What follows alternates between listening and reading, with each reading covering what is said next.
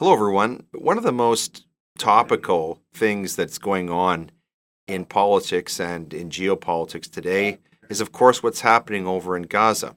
And it's had worldwide impacts, not only over there, but also here in North America and in Canada. So I thought that I would collect my thoughts and provide a commentary to you about what I think is happening over there. It's called Trouble in Palestine. Israel is attacked from the left. During the recent renewal of hostilities in the Middle East, I could not help noticing that most well informed Canadians actually know next to nothing about the causes of war between Jews and Arabs in Israel. I've therefore compiled a short summary of salient facts that everyone should know before commenting publicly, let alone choosing sides. First of all, it is essential for us to understand that the war in Gaza is part of a global conflict between an alliance of militant Islam and Marxists on one side and Judeo Christian Western civilization on the other. Until 1964, the word Palestinian rarely described Arabs who once lived in Israel. That was when Soviet KGB agents created and funded a terrorist group known as the Palestinian Liberation Front, or PLO. Its leader, Yasser Arafat, was born and raised in nearby Egypt. The PLO was as artificial as other effective and deadly Soviet groups used during the Cold War to infiltrate Algeria, South Africa, Kenya, Vietnam, and of course, Cuba. During that time, the KGB even gave money, weapons, and training to the IRA in Ireland.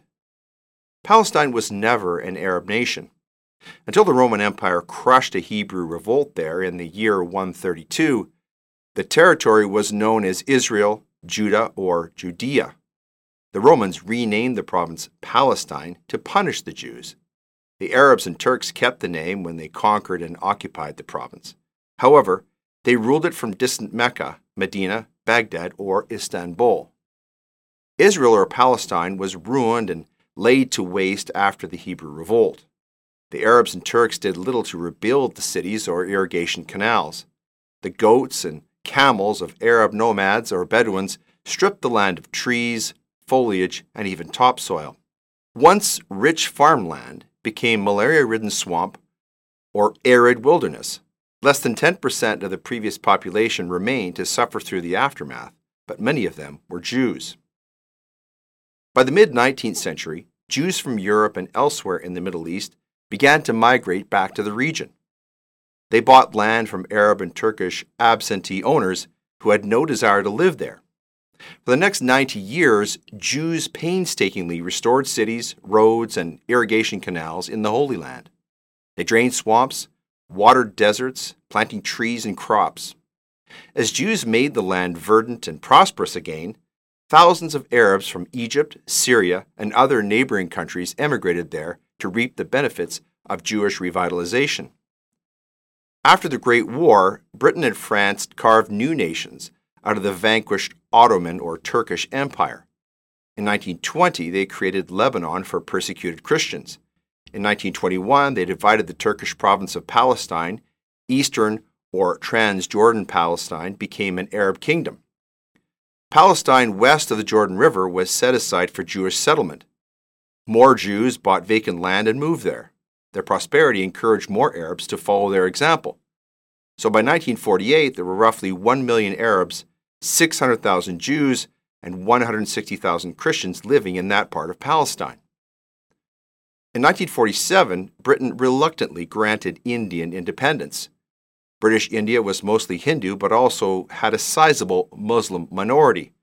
To avoid civil war, Britain permitted certain regions to form the new Muslim majority nation of Pakistan including what is now known as Bangladesh. Millions of Muslims in Hindu India moved to Pakistan and Bangladesh. Everyone who moved permanently settled in their new country.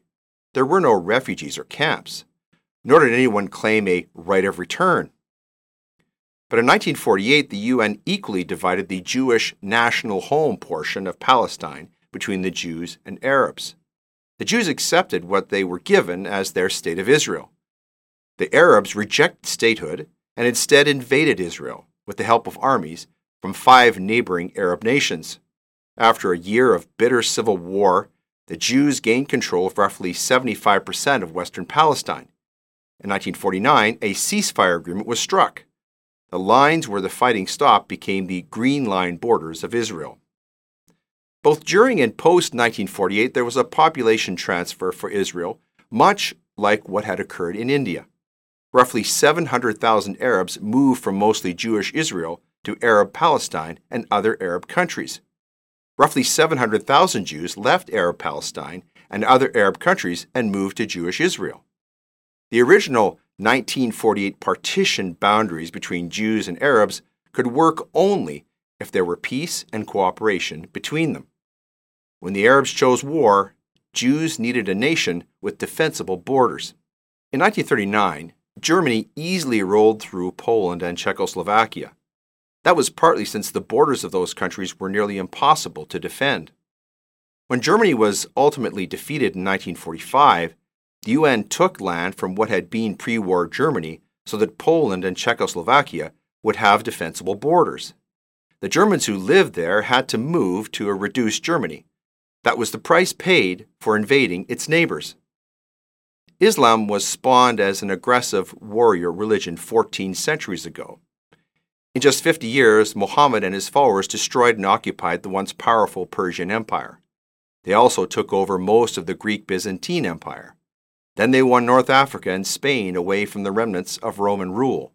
Their Quran, or Holy Book of Islam, has many contradictions and is sometimes incomprehensible. However, it clearly declares Muhammad God's faithful prophet and that his words, or hadith, and deeds, sunnah, must be obeyed.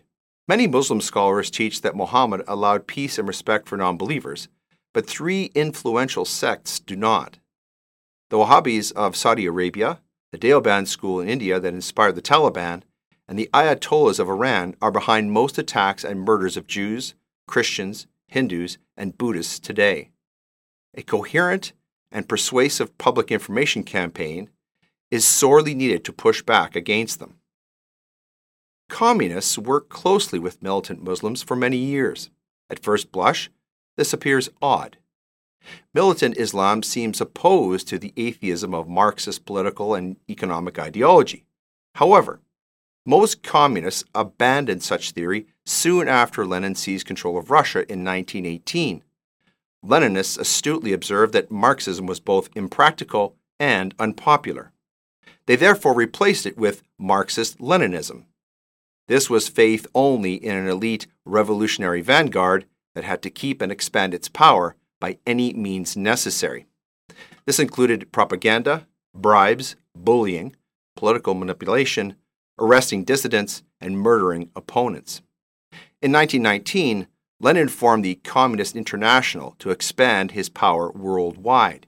In 1920, he invited and recruited Islamists to a congress in Baku that was featured in the 1981 Hollywood movie Reds, starring Warren Beatty.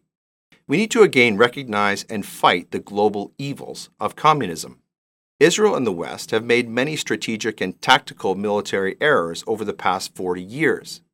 This involves abandonment and betrayal of countless friends and allies including most of the people of Iran who love both the West and Israel, pro American Shias in Iraq, like Ayatollah Sayyid Abdul Majid al Khoei, who was murdered 20 years ago, Christian and Shia allies in Lebanon, and thousands of Arabs in Gaza who risked their lives to warn Jews of planned attacks.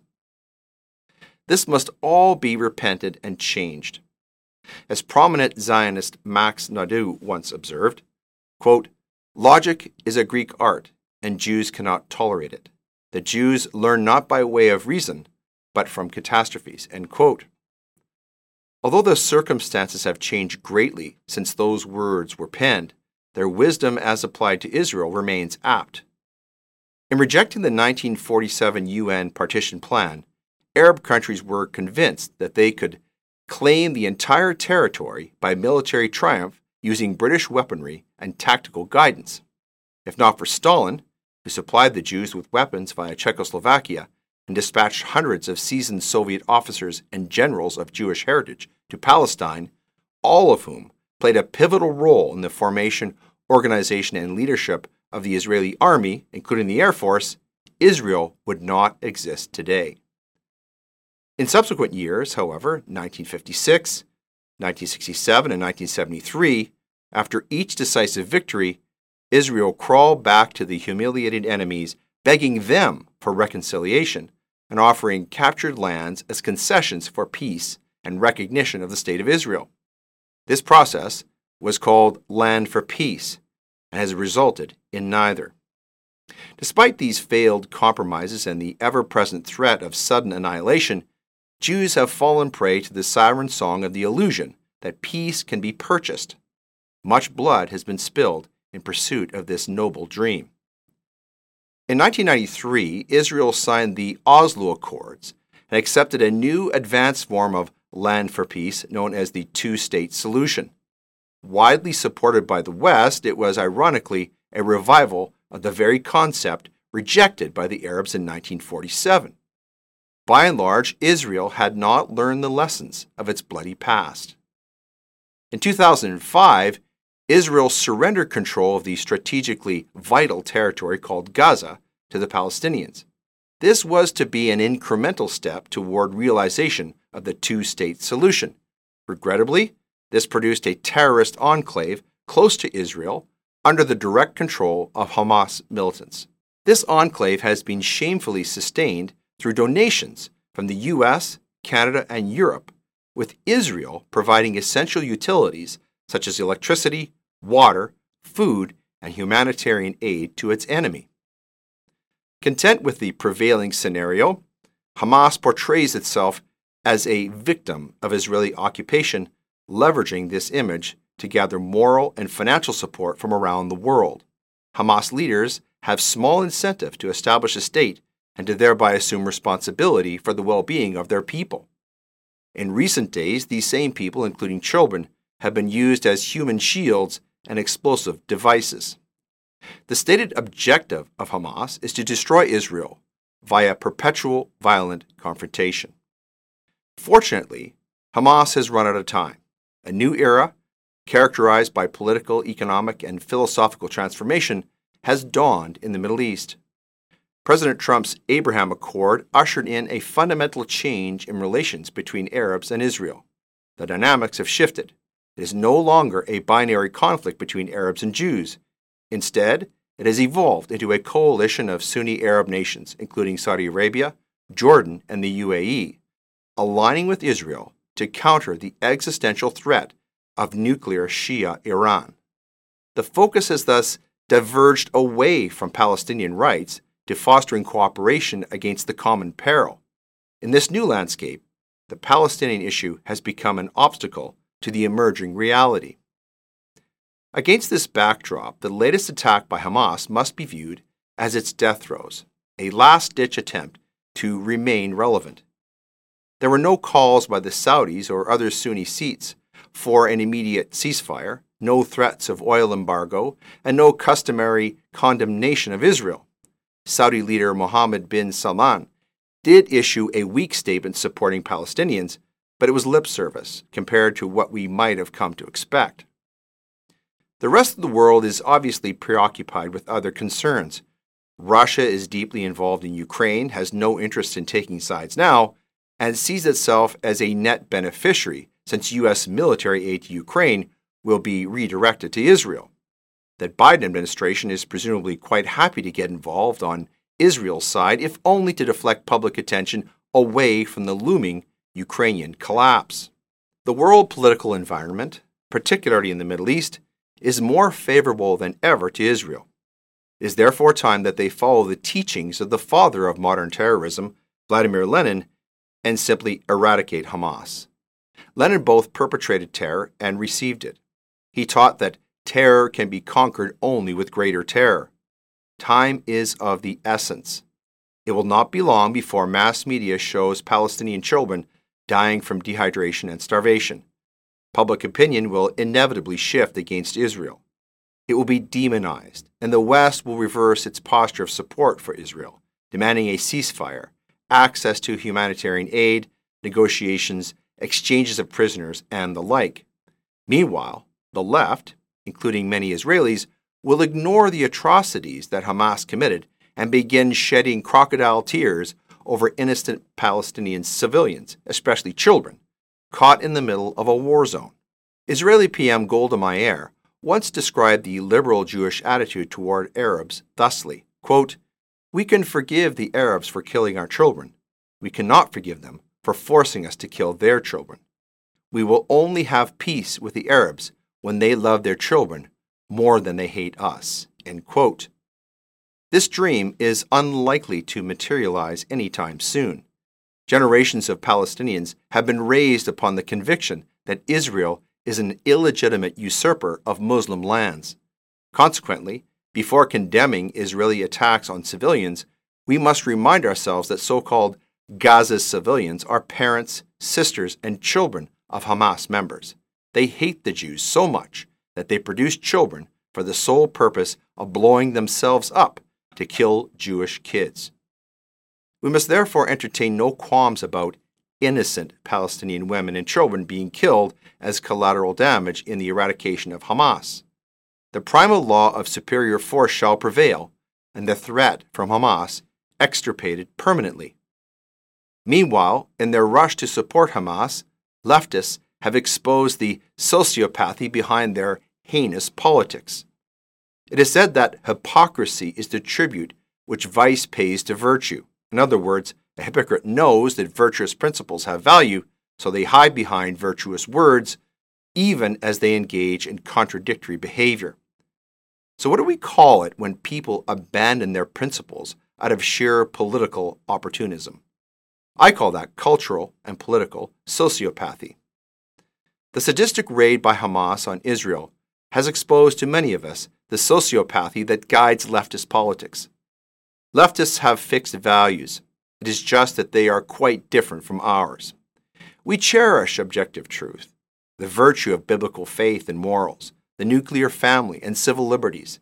They are anti freedom, anti biblical, anti Semitic, anti white, hostile to the traditional family, and sanctify sexual deviance in all of its rainbow colored varieties. Since these values represent political goals, they will say and do anything to achieve them. This means that if they need to contradict everything they said and did yesterday, then so be it. It is not hypocrisy or cognitive dissonance or something for which they can ever apologize. It is just practical politics. And just as Winston Smith did in Orwell's 1984, they will memory hole any values and facts impeding today's imperatives. This will sound familiar to anyone unfortunate enough to have been exposed to malignant narcissists, sociopaths, or psychopaths. One of their secrets of success is to only value and serve personal, immediate needs, nothing reality, truth, loyalty, love, decency, or morality can get in the way of that. They lie with fluency and gaslight expertly.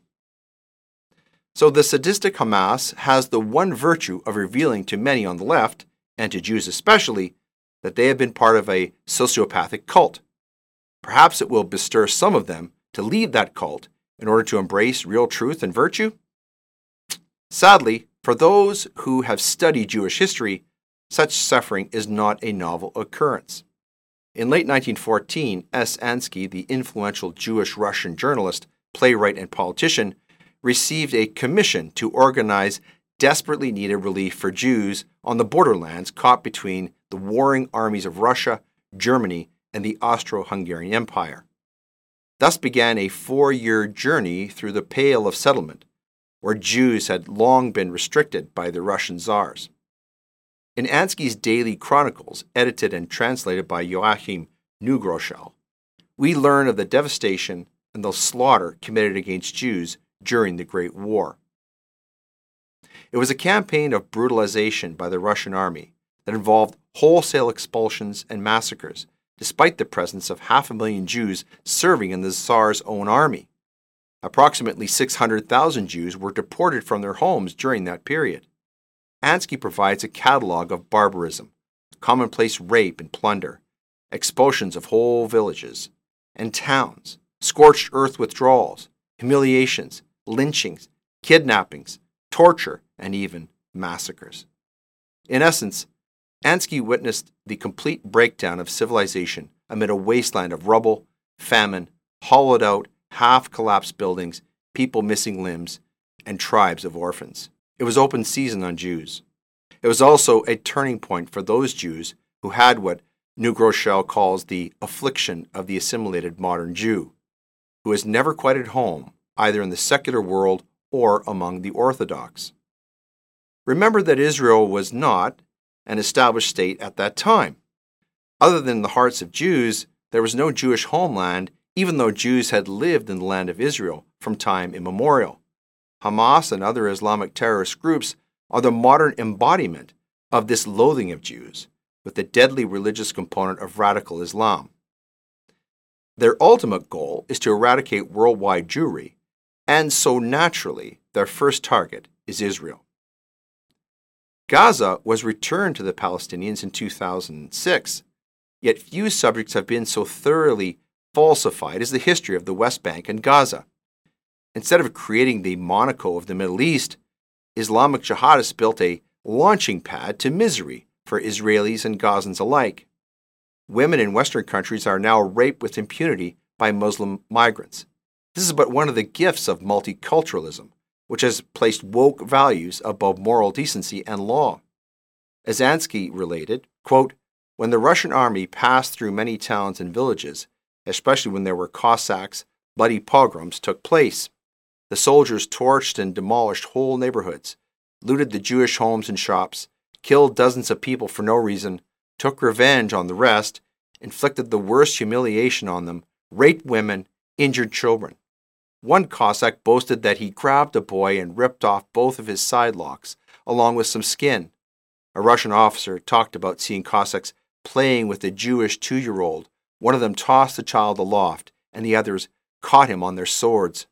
Afterwards, it was easy to believe the German newspapers when they wrote that the Cossacks hacked off people's arms and legs and burned victims alive. We are still seeing this same mentality displayed in Israel today. It is the sole reason why Israel must completely and irrevocably destroy those who seek its extinction. It is a clear cut genocidal threat.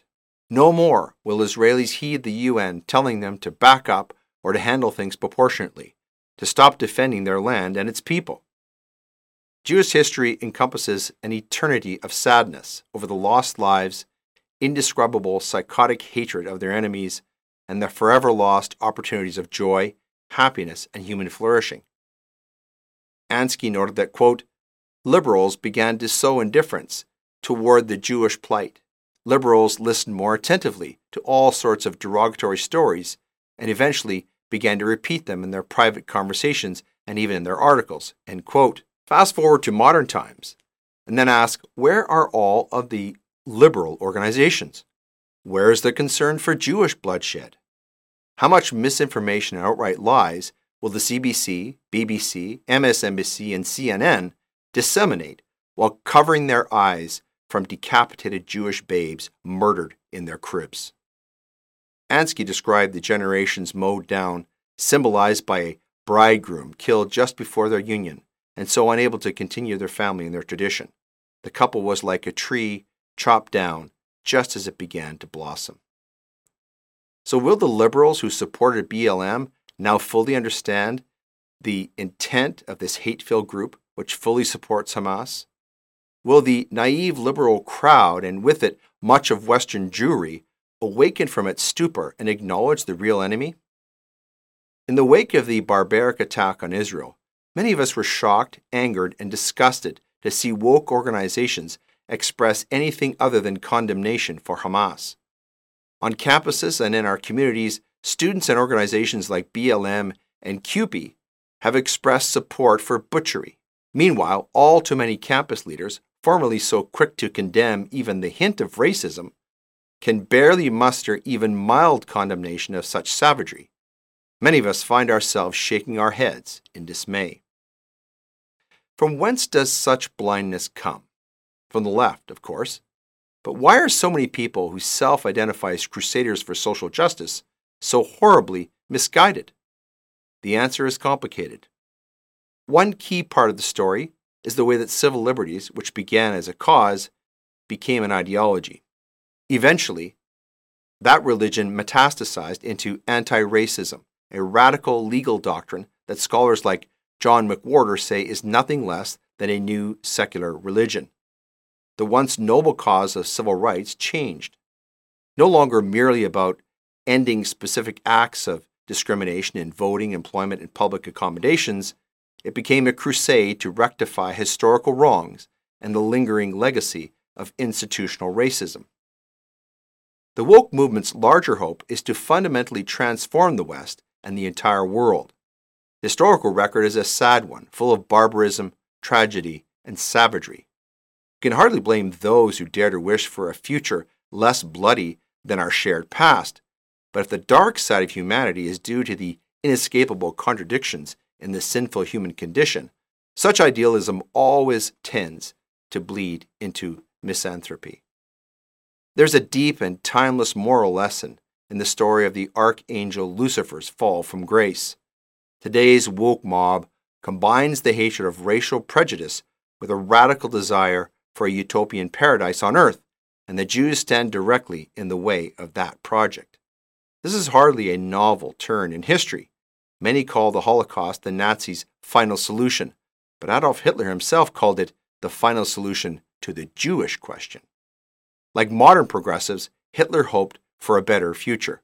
Quote, I believe in a conclusive understanding among people, which will come sooner or later. There's no point in bringing about cooperation among nations based upon permanent understanding until this Jewish fission fungus of peoples has been removed. Karl Marx wrote similarly in his anti Semitic tirade entitled The Jewish Question. Marx said that progress would not take place until Jews stopped being Jews. The Hamas Charter expresses a familiar tone in its own Muslim version of this Jewish genocide. To allow religious and ethnic diversity is to license a world in which tragic divisions and choices remain fundamental to politics, with the terrible consequences they necessarily entail. To recognize the necessity of a Jewish Israel is to reject comprehensive progress through merely human rather than divine means. Instead of admitting this, many leftists choose to shoot the messenger or, as in this case, to back those who will do so fervently. And back them they did, even as Hamas displayed their war trophies before the cameras in the world battered bodies, captured women, kidnapped babies held as human shields, beheaded, and even burned alive. In the meantime, doing everything it can to minimize civilian casualties Israel is targeting and killing leaders of the genocidal terrorist group Hamas, at least those who have not yet fled to glamorous Qatar villas. They've arrested Hamas members by the hundreds in the West Bank and in Gaza, eliminated two key officers of the organization. Obscenely, Hamas filmed and released some crude Hollywood propaganda which globally exposed their crimes against Israel. Ultimately, there's a theological issue almost invisibly intertwined within geopolitics. Israel stakes its biblical claim of a right to the land based upon the eternal promise of God provide Jews with a homeland to protect them. Many Christians share such an understanding. Destroying Israel and killing Jews is an attempt to prove that the God of Israel is not sovereign. We must never forget that for the Middle East, the underlying spiritual battle is always more important than the superficial political one, no matter how many human lives are destroyed along the way. We end with a quotation from August Bebel. Quote, Anti Semitism is the socialism of fools.